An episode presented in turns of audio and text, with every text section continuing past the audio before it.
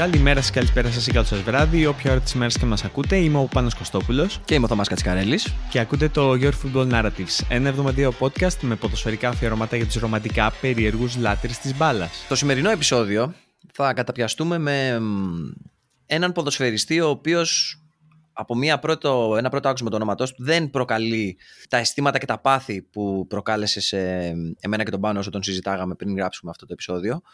Ε, γιατί αναρωτιόμασταν στην πραγματικότητα κατά πόσο ένας ποδοσφαιριστής ο οποίος στην ε, διάρκεια της καριέρας του δημιουργεί μια φήμη και έχει ο κόσμος την πεποίθηση ότι είναι ένας από τους κορυφαίους θέσεις στην οποία αγωνίζεται. Παρ' όλα αυτά, με το πέρασμα του χρόνου και μετά από κάποια χρόνια από το, τη λήξη της καριέρας του, κοιτώντας πίσω να δούμε ποιος ήταν και τι έκανε αυτός ο ποδοσφαιριστής, υπάρχει μια ανακολουθία μεταξύ του επίπεδου της φήμης που αναγνωρίζουμε σήμερα και αυτής που είχε τότε. Και το όνομα αυτού του ποδοσφαιριστή, για να το κάνουμε πιο συγκεκριμένο, είναι ο Ρόμπιν Βαν Πέρσι. Ένας επιθετικός, χαρισματικότατος ε, και σχετικά αποδοτικός στην διάρκεια της καριέρας του, ο οποίος, προσωπική μου άποψη, ε, δεν ε, ήταν στο επίπεδο που θεωρούταν ότι ήταν ε, την εποχή που έπαιζε μπάλα. Δεν ξέρω εσύ πώς το, πώς το βλέπεις. Είναι αυτό που λες βασικά. Δηλαδή έκανε πανικό εκείνη την εποχή ο Ρόμπιν Οφαν πέρυσι, αλλά νομίζω ότι φαίνεται πλέον επειδή τον έχουν ξεχάσει ουσιαστικά όλοι. Ποιος συζητάει πλέον για τον Ρόμπιν Οφαν πέρυσι. Μπορείς να μιλήσεις για επιθετικούς παγκοσμίου κλάσης που έχουν σταματήσει την καριέρα τους ή για κάλτε επιθετικούς κτλ. Αλλά για τον Φαν πέρσι δεν μιλάει κανένας και δεν ξέρω αν είναι θέμα αδιαφορίας ή άμα είναι αυτό που θα εξετάσουμε σε αυτό το podcast, άμα όντως τελικά ο Φαν πέρσι είναι ένας επιθετικός παγκοσμίου κλάσης. Α το πάρουμε από την αρχή λοιπόν. Α πάρουμε χρονολογικά το ποιος ήταν και τι ηταν ο Ρόμπιν Βαν Πέρσι, για να καταλήξουμε στο συμπέρασμα αυτής της ε, κουβέντας. Ο Ρόμπιν Βαν Πέρσι λοιπόν ξεκίνησε να παίζει ποδόσφαιρο στην Φέγενορ του Ρότερνταμ κάποια στιγμή της αρχέ της δεκαετίας του 2000. Γι' αυτό και μπορούμε να πούμε ότι είναι ένας από τους ποδοσφαιριστές που έχουμε δει εξ ολοκλήρου την καριέρα του στα χρόνια που παρακολουθήσαμε ε, ποδόσφαιρο. Ξεκίνησε στην Φέγενορντ λοιπόν και έκανε το πρώτο μεγάλο μπράφο που τον θυμάμαι εγώ τουλάχιστον στον τελικό του ε, UEFA το 2002, όπου ε, ενδιαφέρον τελικό τότε, αν τον θυμάσαι, μεταξύ της ε, τότε Φέγενορντ και της ε, Borussia Dortmund, η οποία Dortmund ήταν ε, στη φάση ανα, ανοικοδόμησης, ας το πούμε, από την προηγούμενη μεγάλη ομάδα που είχε πάρει του, τα ευρωπαϊκά στη, στα τέλη της δεκαετίας του 90. Και το λέω αυτό γιατί εγώ παρακολουθούσα ας πούμε, αυτό το τελικό πιστεύοντας ότι η Dortmund θα το καθαρίσει άνετα. Και εκεί έχω τις πρώτες μου αναμνήσεις από τον ποδοσφαιριστή Ρόμπιν Φαν Πέρσι, ο οποίος ήταν πιτσυρικά και αγωνιζόταν ε, ως αριστερός εξτρέμ στο 4-4-2 του Bert Van Marwijk εκείνη την εποχή στην ε, τελευταία Ολλανδική ομάδα που κατέκτησε Ευρωπαϊκή Κούπα μέχρι στιγμής, ε, την Feyenoord που κατέφτασε σε, και έφτασε σε ευρωπαϊκό τελικό και κατέκτησε την κούπα. Ε, εμένα η εντύπωση που μου είχε κάνει ο Βαν Πέρσι τότε ήταν ότι ήταν απλά ένας καινούριο στυλ. Δεν ήταν ακριβώς extreme. Δηλαδή στο μυαλό μου δεν αγωνιζόταν όλο, όλη την πλευρά. Ήταν περισσότερο σαν πλάγιος επιθετικός από αριστερά που έκανε το σύστημα κάτι σαν 4-3-3. Δηλαδή, για παράδειγμα, ποιο, ποιο είναι επιθετικό θα έλεγες; Είναι κάποιος, για παράδειγμα, στο δικό μου το μυαλό, ο Χωσέ Αντώνιο Ρέγες. Δηλαδή είναι το ίδιο, mm-hmm. ίδιο παράδειγμα, ίδια πάστα ποδοσφαιριστή ακριβώς. Ποδοσφαιριστής που κινείται mm-hmm. γενικά στο αριστερό άκρο της επίθεσης, αλλά δεν είναι εξτρέμα ακριβώς. Δεν είναι και επιθετικός, δηλαδή δεν είναι σαν τον Neymar, ας πούμε, που έκανε αυτή τη δουλειά ήταν περισσότερο σαν ο τύπος Ευρωπαίου extreme των αρχών της δεκαετίας του 2000, ξέρω εγώ, Dirk Out. Ένας επιθετικός στην πραγματικότητα που αγωνιζόταν στα πλάγια γιατί ήταν πιο γρήγορο στα πόδια, είχε μια καλή τεχνική. Όχι τόσο καλός και αέριο στην τρίβλα. Δεν θα τον έλεγε σε Ryan Giggs να ξεκινήσει από το κέντρο με την μπάλα και να τους περάσει όλους, ας πούμε. Αλλά ήταν το νέο είδος, ας πούμε, extreme στη... εκείνης της εποχής. Το νέο, το διαφορετικό, ε, αν τον θυμάμαι στο μυαλό μου. Δηλαδή από εκεί που άλλαξε το ποδόσφαιρο και πήγε, ας πούμε, από ένα 4-4-2, από δύο επιθετικούς, ας πούμε, τον κοντό και τον ψηλό, τον πρώτο και τον δεύτερο, τον second striker. Ο Φαν Πέρσι ήταν ο δεύτερος ουσιαστικά. Ναι, δεύτερος σε εκείνη την εποχή η Φέγενορ ήταν ιδιαίτερα η ομάδα γιατί έπαιζε με δύο, με δύο κολόνες μπροστά. Είχε τον Βαν και τον Γιόνταν Τόμασον. Δηλαδή έπαιζε σε διάφορες στιγμές του παιχνιδιού της ήταν καθαρό 4-4-2 με καμινάδες. Γι' αυτό μου έκανε εντύπωση ο Βαν Πέρση γιατί δεν ήταν ο εξτρέμ που θα πέταγε τη γιώμα στην καμινάδα. Ήταν αυτό που είπες περισσότερο σαν δεύτερος επιθετικός και η σωματοδομή του δεν έπεσε εξτρέμ. Ήταν ψηλός και δυνατός για αυτή τη θέση. Ε, και γι' αυτό πάρα πολύ στην αρχή της καριέρας του τον είχαν παρομοιάσει με. τον, τον είχαν ονομάσει ως τον διάδοχο του Ντένι Μπέρκαμπ, ο οποίος αγωνιζόταν στην Arsenal, μεγάλος ε, Ολλανδός επιθετικός ε, της ε, δεκαετίας. Και μάλιστα η καριέρα του Βαν Πέρσι ακολούθησε σε πολλά βήματα τη, αυτή του Μπέρκαμπ, γιατί στη συνέχεια πήγε στην Arsenal και αντικατέστησε κατά κάποιο τρόπο τον Μπέρκαμπ και σαν ε, στη θέση του, αλλά και με το νούμερο, της, ε, το νούμερο 10 της Arsenal αργότερα. Παρ' όλα αυτά, αυτή είναι η πρώτη φορά που, που θυμάμαι τον Βαν Πέρσι και θυμάμαι ότι δεν μου είχε κάνει για κάποια τρελή εντύπωση. Έλεγα, okay, ένας μέτριος Ολλανδός παίκτης αυτής της γενιάς. Γιατί εκείνη την εποχή οι Ολλανδοί βγάζανε και πολύ περισσότερους παίκτες και ήταν τελείως διαφορετικό το ποδόσφαιρό τους. Αλλά δεν μου είχε κάνει εντύπωση όταν εμφανίστηκε να πω ότι πω, πω κοίτα ένα παιχταρά που οφείλω να παρακολουθήσω στα επόμενα χρόνια. Κάτι το οποίο ο Βαμπέρση κατά στιγμές μας ανάγκασε να τον παρακολουθήσουμε, αλλά δεν είναι ότι σου τράβαγε το μάτι κατευθείαν στην αρχή της καριέρας του. Τουλάχιστον αυτή είναι η δικιά μου εντύπωση. Κοίτα, μέσα, μέσα στο podcast, κατά τη διάρκεια του podcast, θα σου, θα σου πετάω κάποια επιχειρήματα που μου δείχνουν εμένα μη παιχτικά ναι, ναι. ότι ο Φαν Πέρσι δεν είναι επιθετικός παγκοσμίου κλάσης και θα το δικαιολογήσω, θα σου πω το πρώτο και θα το δικαιολογήσω. Για ωραία, παράδειγμα, ωραία, φεύγει, φεύγει από την πρώτη πρώτη του ομάδα, ήταν μικρός από την Excelsior στα 16 επειδή τσακώνεται με τον προπονητή και επειδή δεν του δίνανε χρόνο στα 16. Μετά τσακώνεται και με τον ε, ε, Ολλανδό προπονητή, τον Φαν Μάρβαϊκ, άμα το λέω σωστά, εσύ ξέρεις καλύτερα. Ο... Επειδή δεν, τον έβαζε, ενώ εντάξει στον τελικό έπαιξε ήταν βασικός, αλλά μετά στην επόμενη χρονιά και τις επόμενες χρονιές δεν τον έβαζε και φεύγει. Τώρα, να σου πω κάτι, άμα είσαι παγκοσμίου κλάσης επιθετικός, και αυτό, αυτό θα, συνεχιστεί και, θα συνεχιστεί και μετά. Δεν είναι, δεν είναι ότι έγινε μόνος σε αυτές τις δύο, δύο ομάδες. Okay, θα μου πεις ήταν μικρός, okay. Αλλά δεν ξέρω πολλούς παγκοσμίους κλάση επιθετικούς ή παγκοσμίους κλάση παίχτες οι οποίοι κάνουν κάτι τέτοιο. Οι οποίοι διαμαρτύρονται επειδή δεν παίρνουν χρόνο και φεύγουν και τσακώνονται από τις ομάδες. Αν είσαι παιχταράς, μπες μέσα και παίξε. Ή κάτσε πίσω και δούλεψε. Ούτε για, ούτε για παράδειγμα ο Κριστιανό Ρονάλντο που τον θεωρούμε όλοι αυτόν ως ε, έναν παίχτη αντιπαθητικό, ένας αντιπαθητικός παίχτης, ακόμα και αυτός ο παίχτης έκατσε πίσω και δούλεψε. Δεν, δεν τσακωνόταν σε κάθε ομάδα που πήγαινε. Μου πεις έπαιζε. Αλλά δεν, δεν, δεν είχε αυτόν τον ιδιαίτερο προβληματικό χαρακτήρα που είχε ο Φαν Πέρσι και γι' αυτόν έφυγε από την Excelsior και γι' αυτόν έφυγε από την ε, Feyenoord για να πάει στην Arsenal. Γιατί πιστεύω ότι θα έμενε. Γιατί όχι. Ε, γιατί. Στη Feyenoord έφυγε γιατί έφαγε και ξύλο. Νομίζω τον τελευταίο χρόνο που δεν έπαιζε ο Βαν Πέρσι γιατί υπήρχε πρόβλημα και με το συμβόλαιο του αλλά και το γεγονός ότι είχε τσακωθεί με τον Βαν Μάρβαϊκ. Σε ένα, υπήρχε, υπάρχει ένα πολύ ενδιαφέρον περιστατικό στο οποίο αγωνιζόταν στη β' ομάδα της Feyenoord εκείνη την περίοδο με τους μικρούς και έπαιζε σε ένα ντέρμπι με τον Άγιαξ τους μικρούς Άκε, το οποίο προπονητής ήταν ο Βαν Μπάστεν εκείνη, την τελευταία χρονιά του Βαν Πέρσι. Και μάλιστα έχανε η Φέγενορ στο μάτς και μπήκανε μέσα οι οπαδοί του Άγιαξ και τους, ή της Φέγενορ και παίξανε ξύλο μεταξύ τους, βαράγανε τους παίχτες. Μπήκε ο Βαν Μπάστεν στη μέση για να σώσει τους πιτσιρικάδες της Φέγενορ. Δηλαδή, και, ακόμα και εκείνη την εποχή το Ολλανδικό ποδόσφαιρο είχε προβλήματα με το χουλιγανισμό, το οποίο συνέφερε στο να φύγει ο Βαν Πέρσι, αλλά και ήδη είχε εκφράσει την επιθυμία του να πάει στην Αγγλία από νωρίτερα και γι' αυτό είχε τσακωθεί και με τον Βαν Μάρβαϊκ ότι δεν με νοιάζει, θέλω να παίξω σε ψηλότερο επίπεδο και να πάω στην ε, Αγγλία και στην Arsenal συγκεκριμένα που τον ήθελε για αντικαταστάτη του ε, από το 2002, από την εποχή που είχε τελειώσει η χρονιά των Invincibles. Δηλαδή ήταν πράγματι στο στόχο του Βενγκέρ ο ε, το επόμενο στάδιο της εξέλιξης ομάδας Arsenal. Ε, ίσως υπέφερε και αυτός αυτό που είπες ο Ρονάλντο. Από τη μία δεν έχει αυτή τη φήμη και ο Ρονάλντο έχει όμως πολύ ξεκάθαρη θέση και δουλειά που έκανε στο γήπεδο για τα, ειδικά τα πρώτα χρόνια της καριέρας του. Ο Βαν Πέρσι, στο δικό μου, στα δικά μου τα μάτια, δεν ήξερε ακριβώς τι έπαιζε. Το οποίο στην αρχή, στα πρώτα του χρόνια στην Arsenal, ε, ίσως και επειδή είχε πολύ καλύτερο συμπαίκτη στη θέση της επίθεσης. Δηλαδή, άμα έχεις μπροστά τον Μπέρκαμ, τον Ανρί, δεν θα είσαι η πρώτη επιλογή για την επίθεση. Θα παίζεις σε άλλους ρόλους. Ε, ίσως, ίσως πλήρωσε αυτό ο Βαν Πέρσι και ίσως για πολλά χρόνια γι' αυτό δεν ήταν και στη συνείδηση του κόσμου ως top class παίχτης γιατί περισσότερο συμπλήρωνε τις ε, χαρισματικές επιθέσεις της ομάδας της Arsenal παρά τις οδηγούσε ο ίδιος. Αυτό βέβαια άλλαξε στην πορεία γιατί το 2006 φεύγει από την Arsenal ο Μπέρκαμ, σταματάει την καριέρα του, παίρνει την κορυφή της επίθεσης με τον τρόπο που άλλαξε η επίθεση της Arsenal τότε ο Ανρί και συνεχίζει να κινείται ο Βαν Πέρσι στα, στα μονοπάτια στους χώρους που κινούταν ο Μπέρκαμ. Στη συνέχεια, βέβαια, και εδώ είναι ένα άλλο ερωτηματικό για την ποιότητα του Βαν Πέρσι σαν επιθετικός, δεν πήρε αυτό. Ακόμα και όταν έφυγε ο Ανερή, δεν είναι ότι δώσανε στον Βαν Πέρσι την ε, κορυφή της επίθεσης.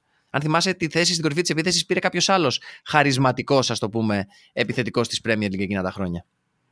Μιλάς για τον Εμμάνουελ Αντεμπαγιόρ. Φυσικά, φυσικά μιλά για τον Εμμάνουελ Αντεμπαγιόρ. Έναν παρεξηγημένο φορ, ε, αλλά φορ παρόλα αυτά. Δηλαδή, κανείς δεν θα κοιτάξει τον Αντεμπαγιόρ και θα αναρωτηθεί, αδερφέ, εσύ τι θέση παίζεις. Όλοι ξέρουν τι θέση έπαιζε ο Αντεμπαγιόρ. Καθαρός φορ. Απλά για να δικαιολογήσω λίγο τον Φαν Πέρσι τώρα, να πούμε ότι στα πρώτα του πέντε χρόνια έχασε 60 ματς λόγω τραυματισμών και τον δικαιολογώ, αλλά από την άλλη σου ξανακάνω ένα ερώτημα πόσους world class παίχτες ξέρεις οι οποίοι είχαν τόσους πολλούς τραυματισμούς. Δεν μιλάω για σοβαρούς τραυματισμούς, δεν μιλάω για ένα τραυματισμό που να αχίλιος, γόνατο κτλ. που σε αφήνει έξω ένα, ένα χρόνο και χάνεις παιχνίδια. Δεν μιλάω για πολλούς τραυματισμούς. Πώς, πώς world class παίχτες ξέρεις, οι οποίοι είχαν τόσους πολλούς τραυματισμούς. Τίποτα δεν είναι τυχαίο. Όχι, για μένα. σίγουρα. Σίγουρα. Ειδικά στην Αγγλία, στο πρωτάθλημα που είναι πάρα πολύ σκληρό και ειδικά αν έχεις προβλήματα τραυματισμών και ευπάθειες, θα υποφέρεις. Σε αυτό έχεις έχεις απόλυτο δίκιο. Δεν λέω ότι φταίει έτσι. Όχι, όχι. Δεν, δεν, λέω ότι φταίει. δεν το κατηγορούμε. Αλλά λέω ότι και αυτό του κοστίζει εν, στο ranking των καλύτερων επιθετικών ever. Σίγουρα, γιατί τα μάτς που έπαιξε άφησε ειδικά όταν έγινε υγιής ο Βαν Πέρση και μπόρεσε και έπαιξε στην ε, Arsenal βασικός και αναντικατάστατος είναι εκεί που έκανε τις πιο διαστημικές του χρονιές έτσι, μιλάμε για το 2010 με 2012 που για σχεδόν δύο χρόνια ο Ρόμπιν Βαν Πέρση ήταν ο κορυφαίος επιθετικός ε, στον πλανήτη, ή αν όχι ο κορυφαίος, ήταν στο top 3 των κορυφαίων επιθετικών από άποψη σκοραρίσματος, από άποψη φορμαρίσματο, αλλά και άποψη πορείας με τις ομάδες του. Κοίτα, για να μιλήσουμε, για να μιλήσουμε με αριθμούς πάνω σε αυτό που είπες, στην μισή σεζόν το 2011, στο δεύτερο μισό της σεζόν έβαλε 18 γκολ. 18 γκολ. Είναι το ρεκόρ, νομίζω.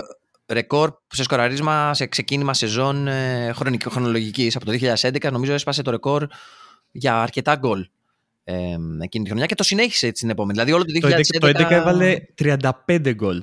Δηλαδή, οκ, okay, μιλάμε για σκοράρισμα επιθετικών, δηλαδή μιλάμε για νούμερα Μέσι, Ρονάλντο, βέβαια μιλάμε και για νούμερα Τσίρο Immobile. Ναι, άλλο πρωτάθλημα, έτσι. δηλαδή στην Αγγλία okay. σκέψου ότι παραλίγο να σπάσει το ρεκόρ του Σίρερ που ήταν 36 γκολ, το οποίο όμως ο Σίρερ το είχε πετύχει σε σεζόν με 22 ομάδες, όχι με σεζόν με, mm-hmm.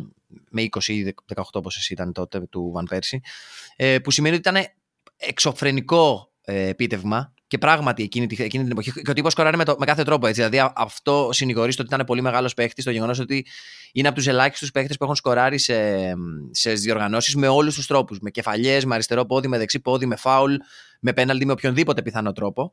Ε, που έδειχνε ότι είχε πλουραλισμό στο παιχνίδι του. Παρ' όλα αυτά, συνεχίζεις να μην τον σκέφτεσαι σαν τους κορυφαίου, έναν από τους κορυφαίους. Δηλαδή, άμα σε ρωτήσω με το χέρι στην καρδιά, παίζουμε τον κορυφαίο Ολλανδό επιθετικό από το 2000 και μετά, ο Βαμπέζη δεν θα είναι στην πρώτη θέση. Μπορεί να μην είναι καν και στη δεύτερη. Αν είσαι καλτ και μου πεις Γιάννη Καλά Χούντελαρ, που ήταν μεγάλη μορφή, αλλά εντάξει. Δηλαδή, ποιον θα έβαζε στην πρώτη θέση; Το Βαν Νίστελροϊ. Okay. Δεν θα το συζήταγα καν. Δηλαδή, στο δικό μου, στα δικά μου τα μάτια, με αυτά που έχουμε δει, ο Βαν Νίστελροϊ, ακόμα και να συζητήσουμε για το, την περίοδο του peak του κάθε του ποδοσφαιριστή του. Είπαμε, του Βαν Πέρσι είναι αυτά τα δύο χρόνια στην Arsenal το 11 και το, το 10 και το 11 και ουσιαστικά το 12 στην ε, United την πρώτη χρονιά και την τελευταία του Ferguson που πήρε και το πρωτάθλημα.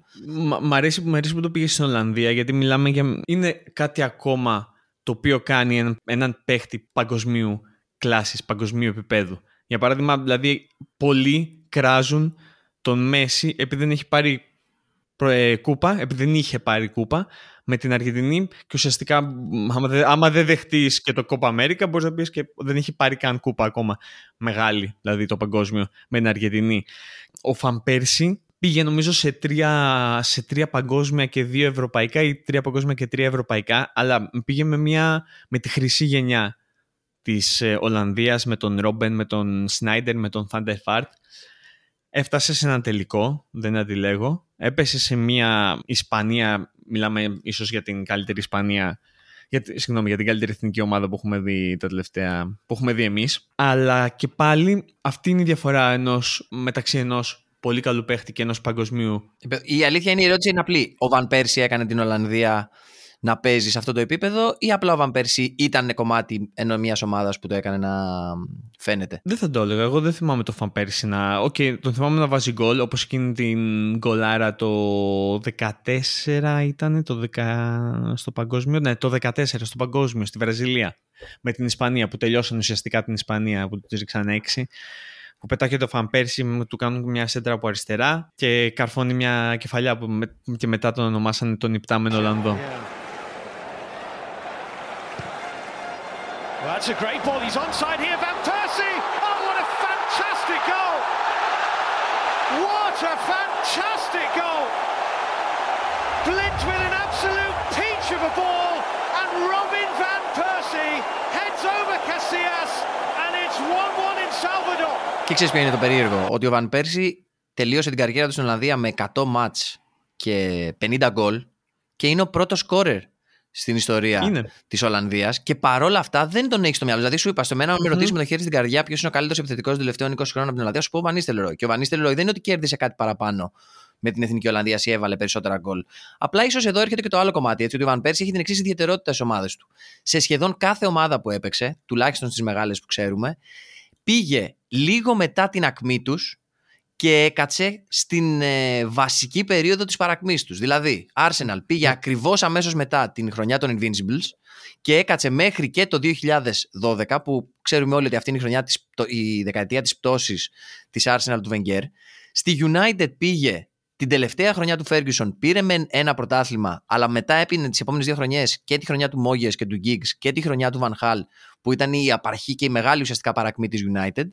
Και μετά, okay, μετά πήγε στην Τουρκία, στη Φενέρμπαχτσε, που έκατσε δύο χρόνια και okay, έκανε τα ένσημα και μετά γύρισε στη Φέγενορ να κλείσει την καριέρα του που τα κόλλησε μένα, αλλά παρόλα αυτά πήγε στη Φέγενορ αμέσως μετά τη χρονιά του πρωταθλήματος, που ακόμα και εκείνη η Φέγενορ ήταν σε φάση ανοικοδόμησης γιατί φύγανε οι γνωστοί παίχτε που οι τελευταίοι που πήραν το πρωτάθλημα στη Φέγενορ και έμεινε ουσιαστικά να κλείσει ε, την καριέρα του με την ε, ε ομάδα σε φάση ανοικοδόμησης το οποίο ίσως και στην Εθνική Ολλανδία, έτσι, αν θέλουμε να το συζητήσουμε. Δηλαδή, η μεγάλη γενιά της Εθνικής Ολλανδίας μπορεί να είναι η χρυσή γενιά, ο Βαν Ντεφάρτ, ο Σνάιντερ, ο Ρόμπεν και ο Βαν Πέρσι.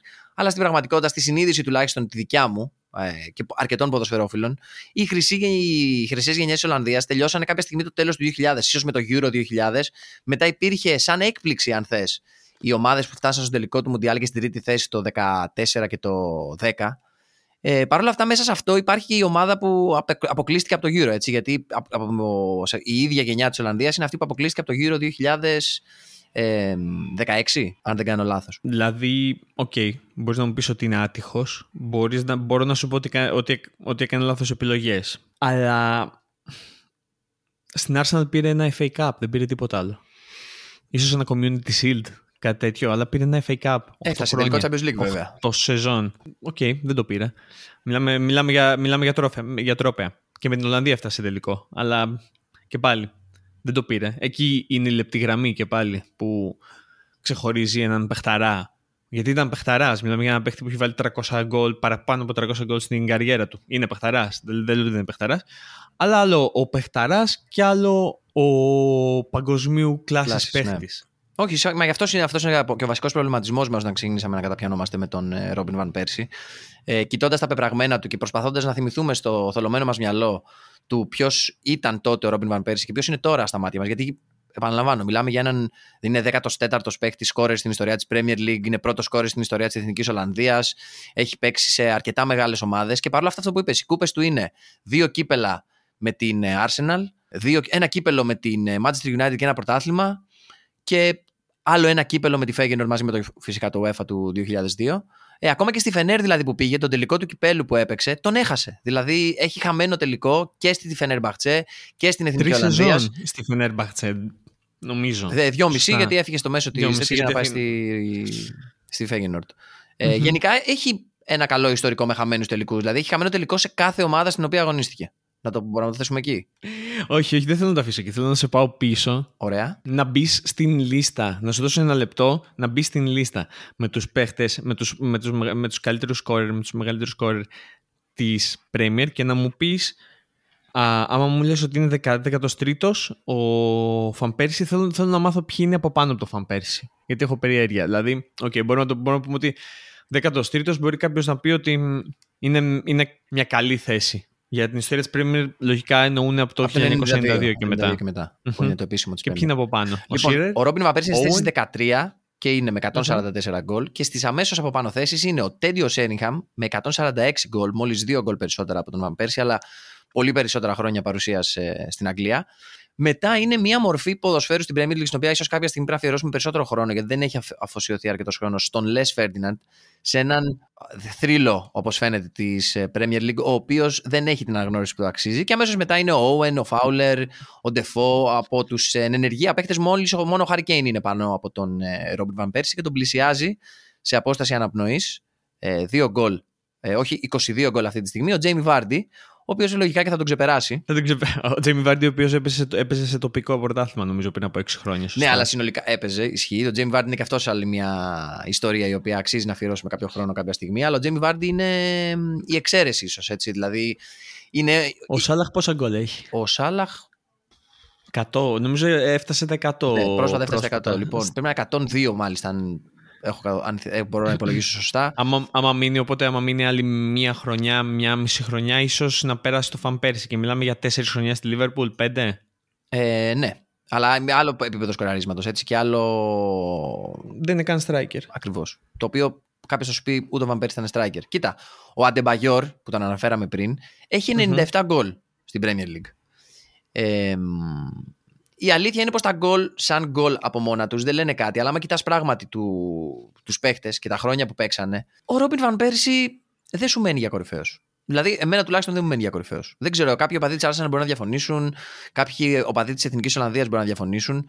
Ε, και έχοντας ζήσει ε, στην Ολλανδία κάποια χρόνια, μπορώ να πω ότι ναι, Ρόμπιν Βαν Πέρσι, σε ευχαριστούμε για αυτά που προσέφερε στην Εθνική, αλλά στην πραγματικότητα δεν θα σε θυμόμαστε για πολλά χρόνια ακόμα. Τουλάχιστον αυτή είναι η δικιά μου εντύπωση. Δηλαδή, ήδη δύο χρόνια μετά την καριέρα του και δεν ήδη προσπαθείς να θυμηθείς το τι ποιος ήταν και τι έκανε, ας πούμε. Κοίτα, έβλεπα μια συνέντευξη του Φαν Πέρσι τώρα πρόσφατα ε, σε ένα podcast και τον ρωτήσανε τα δύο άτομα που του κάνανε τη συνέντευξη τι μετανιώνεις από την καριέρα σου ή τι κάνεις λάθος στην καριέρα σου και αυτό που είπε ήταν ότι πολλές φορές με τσιγκλάγανε μέσα στο γήπεδο οι αντίπαλοι αμυντικοί και εγώ ενέδινα και είτε στην χειρότερη περίπτωση έπαιρνα κόκκινη κάρτα και με πέταγαν έξω που νομίζω είχε τσακωθεί και στην αρχή της καριέρας του με το, στην Arsenal ε, με το Wenger και τον είχε πάρει μια κόκκινη σε ένα μάτς κυπέλου και μετά τον είχε πετάξει για κάποια παιχνίδια έξω ο Wenger. Αυτή ήταν το χειρότερο που θα μπορούσε να πάθει και το καλύτερο ήταν απλά να μπαίνανε μέσα στο κεφάλι του που λέμε και να μην μπορούσε να λειτουργήσει μέσα στο μάτ γιατί απλά του είχαν πάρει τη μαγιά, του είχαν πάρει τον αέρα. Άλλο ένα δείγμα για μένα ότι δεν είσαι Ρόμπιν Φα πέρσι ένας επιθετικός παγκοσμίου κλάση. Θα συμφωνήσω με αυτό που είπες, γιατί στην πραγματικότητα ε, αυτό είναι ίσως και η διαφορά των πραγματικά παγκοσμίου κλάση παιχτών με τους λιγότερο κλάση παίχτες, ότι είναι και το mental κομμάτι. Είναι το κομμάτι της ψυχικής ετοιμότητας, της ψυχικής δυνατότητας μέσα στο παιχνίδι να μπορέσεις να ξεπεράσεις του τι γίνεται σε μια φάση και να δείξεις στην επόμενη το ποιος είσαι. Γιατί για όλους τους ποδοσφαιριστές, σε όλους τους ποδοσφαιριστές συμβαίνει αυτό, να χάσουν το κεφάλι τους μέσα στο παιχνίδι. Παρ' όλα αυτά, το πώς αντιδρούν σε αυτό στο παιχνίδι ε, δείχνει και την πάστα τους. Για παράδειγμα, μπορούμε να θυμηθούμε πολύ μεγάλους ποδοσφαιριστές οι οποίοι μία-δύο φάσεις πριν γράψουν ιστορία είχε γίνει κάτι αντίθετο. Για παράδειγμα, το κόλ του Ζιντάν στο τελικό του Champions League με τη Leverkusen. Που νομίζω μία-δύο φάσεις πριν ε, είχε χάσει κάτι πολύ πιο εύκολο. Γενικά, είναι ένα χαρακτηριστικό των, των παιχτών αυτό και ο Φαν Πέρσι από μόνος του παραδέχεται ότι δεν το είχε. Δεν είμαι σίγουρος αν αυτό είναι αρκετό ώστε να πούμε ότι ξέρεις κάτι, Ρόμπιν Φαν Πέρσι δεν είσαι ε, παγκοσμίου κλάση επιθετικός. Γιατί στην τελική θα σε κοιτάξει ο Ρόμπιν Φαν Πέρσι και θα σου πει αδερφέ, είμαι πρώτος κόρη στην ιστορία της Εθνικής Ολλανδίας. Έχω κάνει στην Αγγλία αυτό, αυτό και εκείνο. Δεν χρειάζεται να πείσω εσένα ότι είμαι παγκοσμίου κλάσης και αυτή είναι η αλήθεια. Δεν χρειάζεται να πεις κανέναν ε, βάσει των πεπραγμένων του. Αλλά παρόλα αυτά επιτρέπει τις κουβέντες να συντηρούνται και να μπορεί κάποιος, οποιοδήποτε, στην προκειμένη περίπτωση εγώ, εσύ, να αναρωτιόμαστε με το χέρι στην καρδιά, Ρόμπιν Βαν Πέρσι ήσουν παγκοσμίου κλάσης Επιθετικός. Κοίτα, εμείς ε, απαντήσαμε από πλευρά μας αυτό το ερώτημα, οπότε θα θέλαμε να απαντήσετε κι εσείς σε αυτό το ερώτημα, να μας πείτε την άποψή σας, γιατί ίσως κάνουμε λάθος. Τα βάλαμε κάτω, είδαμε, τα, βάλαμε ε, όλα τα facts, είδαμε όλα τα νούμερα και αποφασίσαμε ότι μάλλον είναι έτσι χωρίς να έχουμε καμία είδους εμπάθεια με το φαν πέρσι. Απαντήστε μας ε, σε Instagram facebook ή μπείτε στο site μας στην ειδική κατηγορία για τα σχόλια. Ε, σας ευχαριστούμε πολύ για την ακρόαση για άλλη μια φορά. Είμαι ο Πάνος Κωστόπουλος. Και είμαι ο Θωμάς Κασκαρέλης. Και ήμασταν οι Your Football Narratives. Καλή συνέχεια. Γεια σας.